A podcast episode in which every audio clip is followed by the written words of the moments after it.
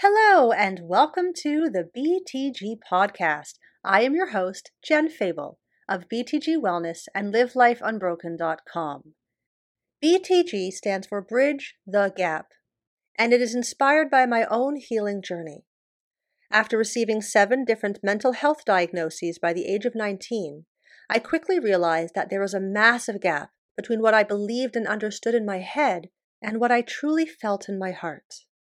And no matter how many therapists I went to, I couldn't seem to bridge that gap until I found the tools and information that I share in my one on one private sessions, trainings, and right here on this podcast.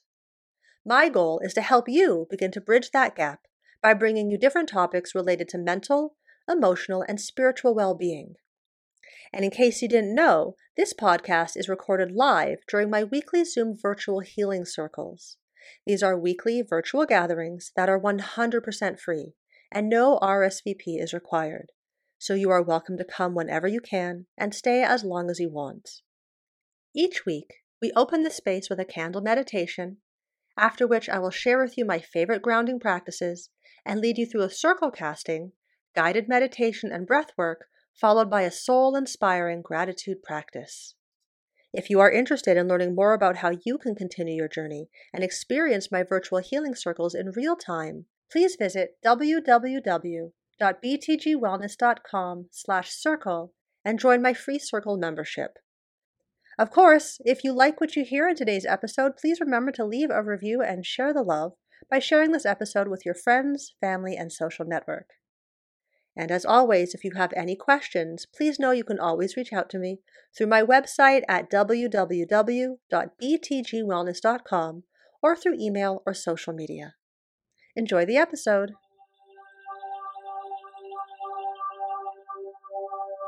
Welcome to the Virtual Healing Circle with me, Jen Fable of BTG Wellness and LiveLifeUnbroken.com. And tonight we're going to talk about the importance of behavioral flexibility. It does not sound like the sexiest of topics. I mean, truly. And yet it is the crux of everything. If there is anything we've learned in the last couple years, is that being flexible can get you a lot farther when things go ass sideways in the world. So, why is this important? This is important because being able to adapt when life inevitably throws curveballs your way is the key to leading a content, successful, and peaceful life, is something we all want. This is important because finding balance is not about false positivity. It's not about avoiding painful circumstances. It's about being able to be flexible in order to maximize the choice you have in every situation. And this is important because learning how to go with the flow and adopt a role of leadership and excellence in your life requires behavioral flexibility. So let's back up a moment and talk about this idea of being and living in balance. We often talk about this idea of I want to find balance, I want to live in balance, and often we think that means displaying equal amounts of opposing traits. If I'm naturally an introvert, I have to learn how to be more extroverted. If I am naturally very quiet, I have to learn how to be louder. The thing is, is that you can't be both of those things at the same time. And so it will often lead to inconsistent and unreliable judgments and perceptions. So the goal is not about showing equal strength in all preferences and all parameters, which is exhausting. Balance is about learning how to have behavioral flexibility. So, the opposite of flexibility is rigidity, where flexibility is about seeing different perspectives. Rigidity is about seeing things as absolute, where flexibility is about considering different options and easily adjusting when things don't go as expected. Rigidity is about planning and planning and more planning, and all plans are expected to be followed completely and accurately in the exact order I said, so damn it.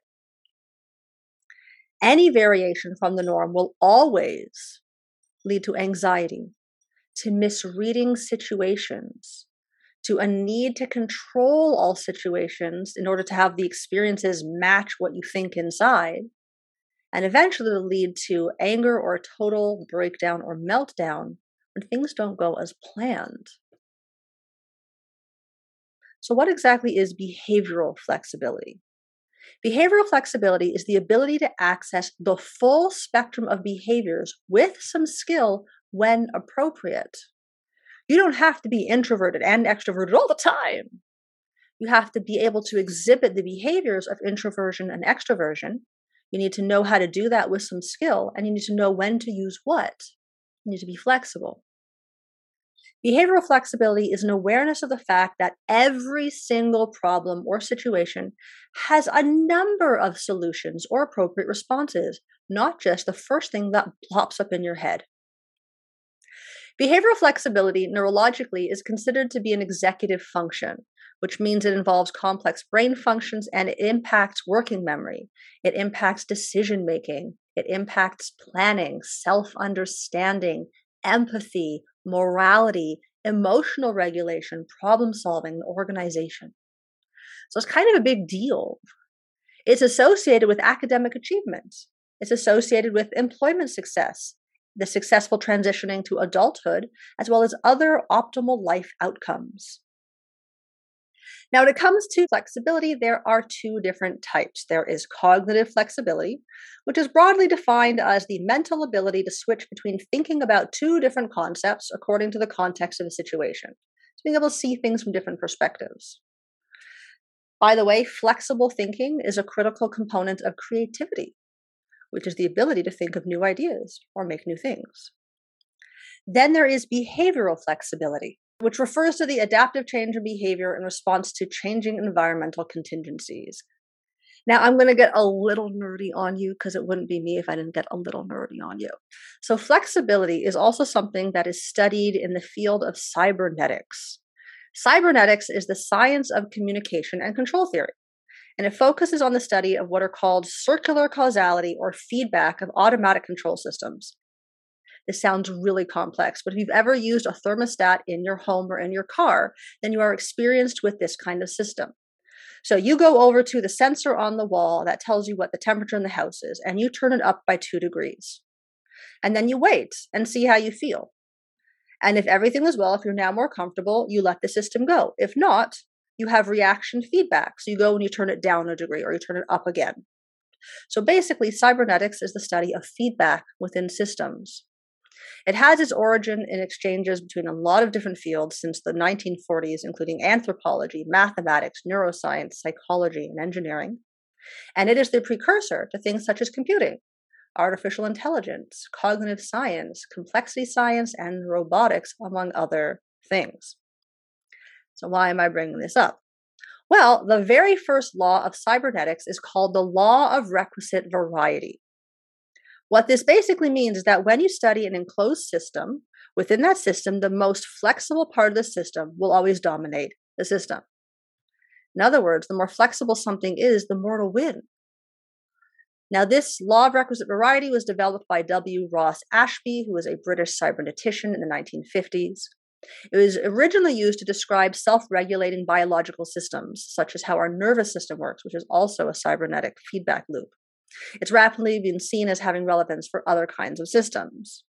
Now, when it comes to behavioral flexibility, what this means is that the more flexibility a system has, the more successful it can be. You are a system. The more flexibility a system has, the more successful it can be.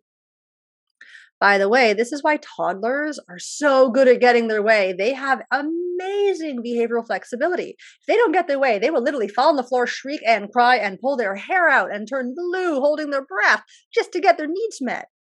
It's not socially appropriate, but it is highly flexible. Highly flexible. So, what does this mean for societies? I mean, think about this. As a result of the internet, our access to information has grown by leaps and bounds. It is way more complex than it was even 40 years ago. And yet, kids who've been growing up in the last 20 years have had less of an opportunity to develop behavioral flexibility because they have access to everything they want and they're constantly being told they can be anything they want to be, which is wonderful we thought telling kids they can do anything and be anything would help them find happiness and be more secure. Because surely that's what was missing from our childhoods. If we give it to them, then they'll solve all the problems. And yet kids are struggling with depression and anxiety more so than ever because they never developed behavioral flexibility. They don't know how to adapt. They don't know what to do when they don't get what they want. And this is now leading to a situation where a lot of the people in our society, the organizations and social systems that we have set up, which evolved to cope with a much lower level of variety and complexity of information, are no longer viable. This is why we're seeing the systems that were created 40, 50, 60 years ago, they're not working anymore. We have access to more complex information, which means our behavioral flexibility has to increase with it. Otherwise, we don't have access to dominate the system.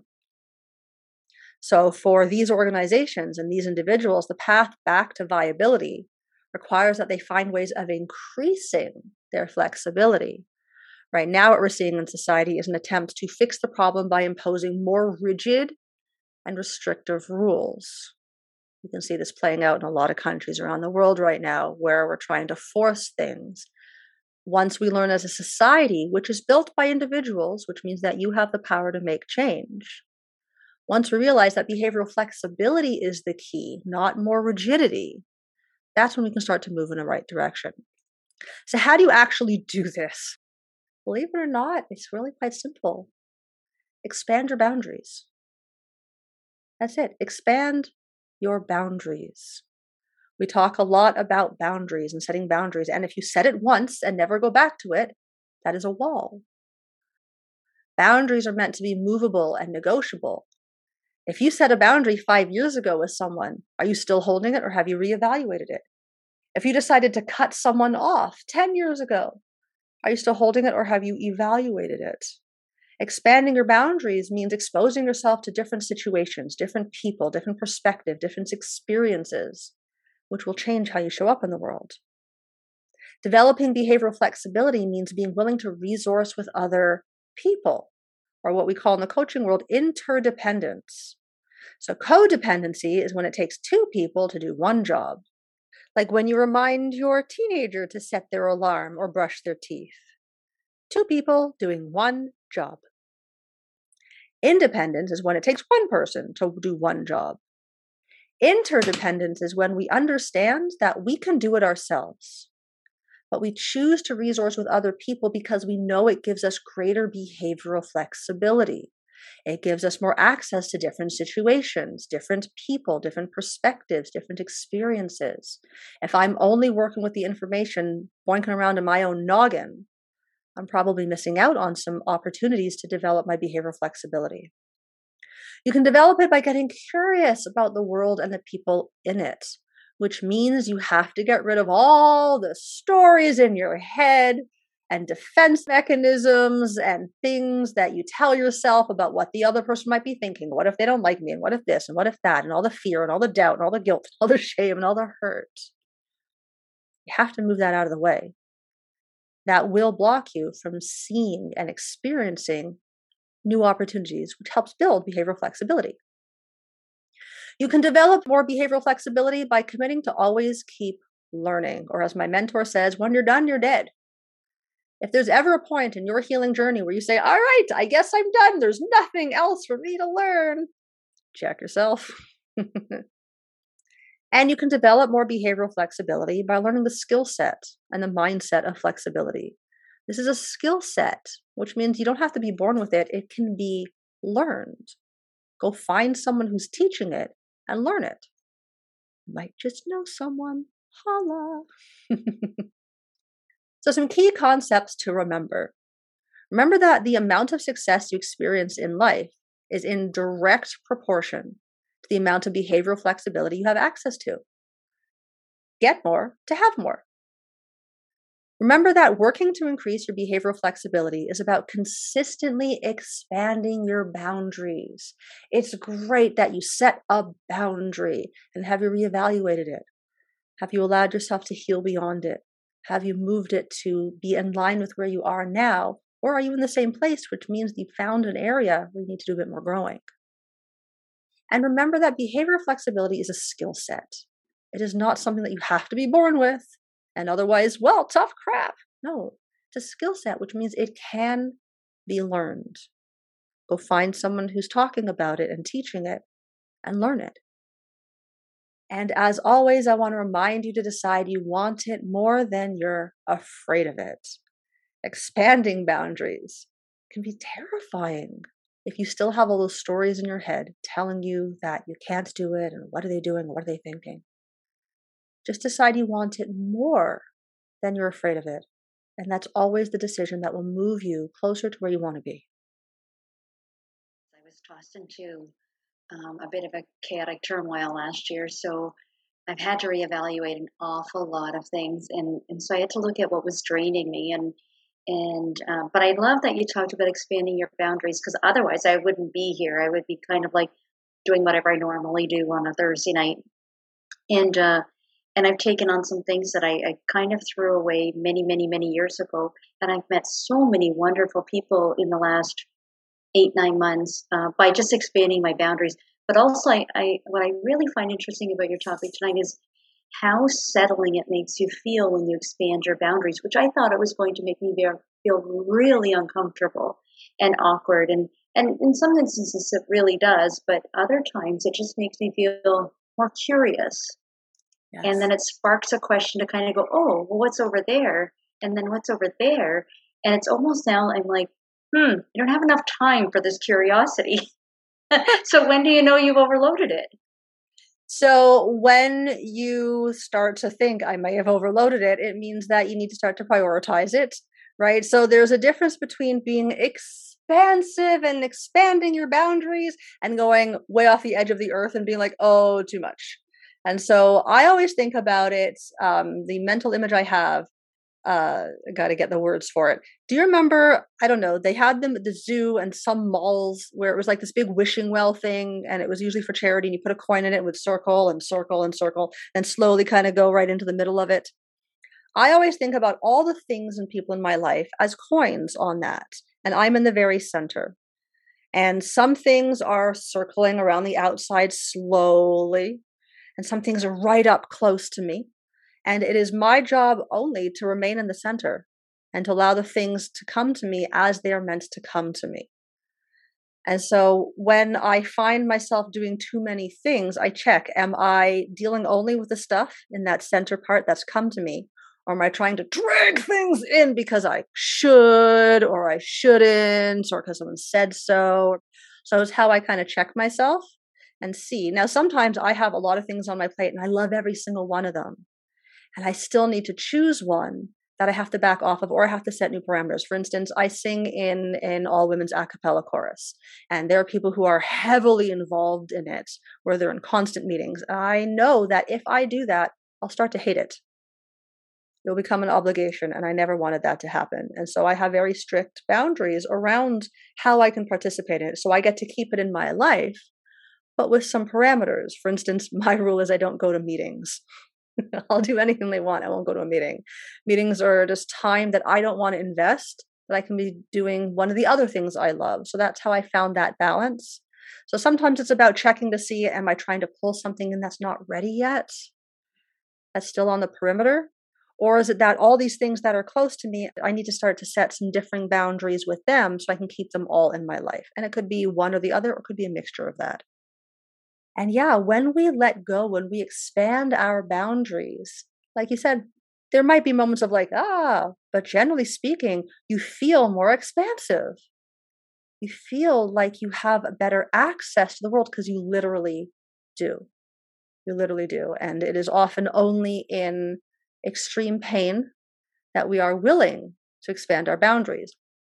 And some of us will only expand our boundaries when the universe puts a gun to our head and tells us we have to. It's not necessary. You can develop behavioral flexibility without the universe slapping you in the face with a two by four. And yeah, a lot of us get there by that method. So by expanding your boundaries, do you mean like, is it the same as expanding your comfort zone or? Expanding your boundaries is about looking and seeing where can I grow. So for example, I, for four years, went completely no contact with my sister. At that point in my journey, setting that boundary was a big deal for me and was 100% necessary for my own growth and safety. And we are now quite close, actually. We've been talking and chatting and getting to know each other for the last year and a half, two years. And it happened because I didn't leave the boundary there. I didn't leave it at this place of, well, I set the boundary with her and that's what I needed. Well, yeah, in that moment. And if I stay there, then I've created a wall, not a boundary. So going back and seeing, okay, am I ready yet to attempt a different kind of relationship? Am I ready yet to have a conversation? And there were a couple of, you know, missteps. There were a couple of misfires where I'm like, okay, let's see what happens. And I was like, nope, still getting triggered. So I went and I did some work on myself. And I worked to heal what I needed to heal so that I could show up and redefine the boundaries. So expanding your boundaries is about exposing yourself to different situations. It's about moving outside your comfort zone. But that doesn't necessarily mean like, that means I have to fly to Peru and jump off a bridge. That could just mean I have to go have a conversation with a coworker who normally makes my skin crawl, and I want to heal that so I can have different boundaries with them. That makes sense? Yeah. Cool. Awesome question. Yeah, there's a lot of different ways to expand our boundaries. A lot of us tend to go to the, you know, I'm going to go to Europe to find myself, and by all means, have at it. and it doesn't have to be that dramatic. It doesn't have to be that dramatic. It could be reaching out to an old friend and saying, Hey, you popped into my head today. I wanted to say hi. That's it. That's it. Nice and simple. Thank you again for joining me for this episode of the BTG podcast, which stands for Bridge the Gap, with me, Jen Fable. Remember, if you want to experience my virtual healing circles in real time, visit www.btgwellness.com/circle. And of course, if you have any questions at any time, please know you're always welcome to reach out to me through social media or through my websites at btgwellness.com or through my coaching website, livelifeunbroken.com. Thanks again, and I'll see you next time.